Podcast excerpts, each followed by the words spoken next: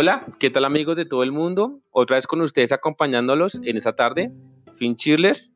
Si no recuerdas quién soy, googleame. Y obviamente desde tu iPhone.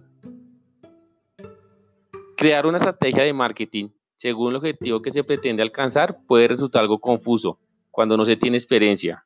Es muy fácil aprender la teoría, dominar conceptos y conocer los tipos de estrategia que existen, pero enfocarlos hacia un objetivo claro puede darte dolores de cabeza. Sin embargo, no se trata de algo complicado. Siguiendo un esquema básico, puedes desarrollar prácticamente cualquier estrategia. Por supuesto, todo dependerá de los objetivos establecidos, de la marca y del presupuesto que se maneje.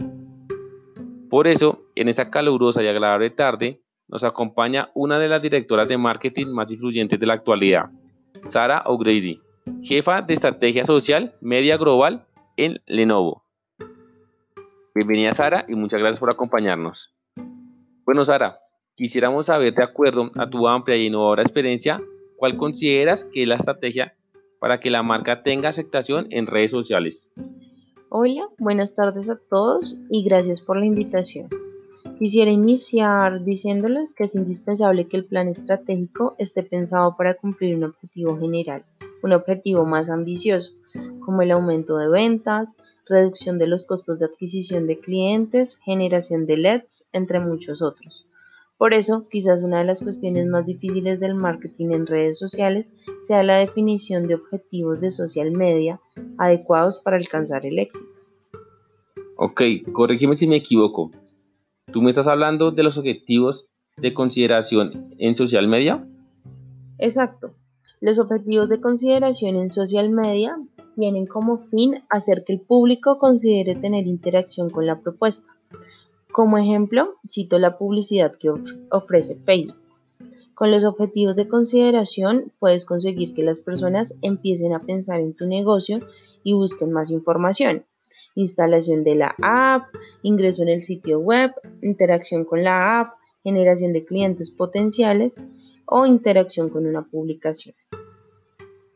Luego de esto, se dan los objetivos de conversión en social media, los cuales se generan una vez que el público ha tenido interacción y realiza una acción que la empresa considera como exitosa. Por ejemplo, finalizar la compra, el completar el formulario o el tráfico en el sitio web. Ok, siguiendo el ejemplo de Facebook, ¿hay alguna forma de medir esta interacción?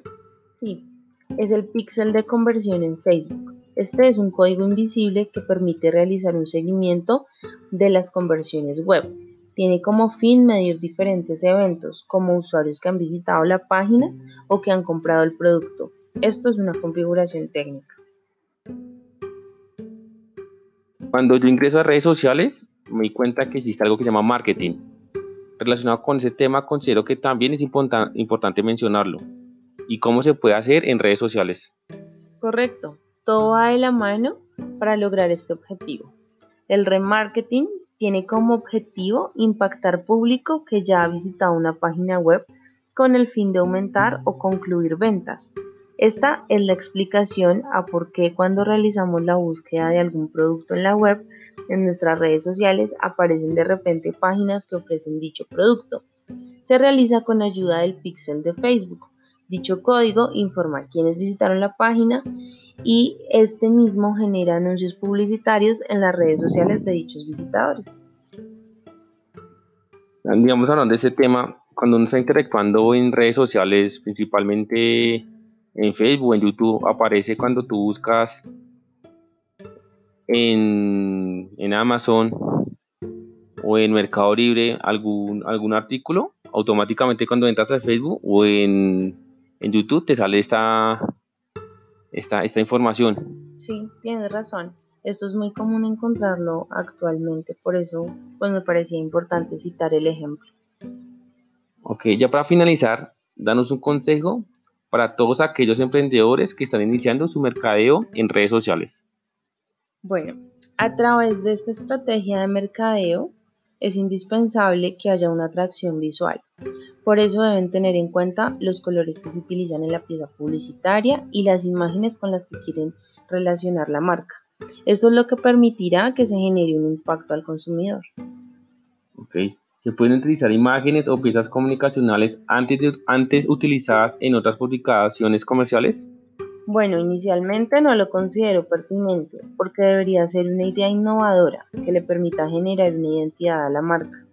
Además de que es importante usar imágenes que no tengan derechos de autor, pues como bien sabemos, esto tiene repercusiones legales o si lo utilizamos para crear un producto, este puede ser eliminado o no usado.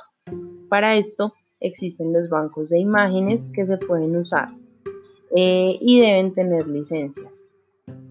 Algunos son gratuitos y otros pues sí tienen costo. ¿Cuáles son gratuitas y cuáles son costo? ¿Cuál tienen costo?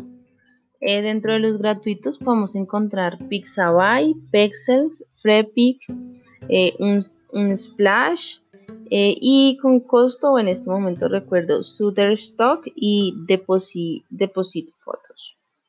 Ok, gracias Sara. Señores, gracias por acompañarnos y especialmente agradecer a nuestra invitada Sara por su buena disposición y compartirnos de un poco de su sabiduría. Ya nos encontraremos en una próxima ocasión y no olviden Gudami.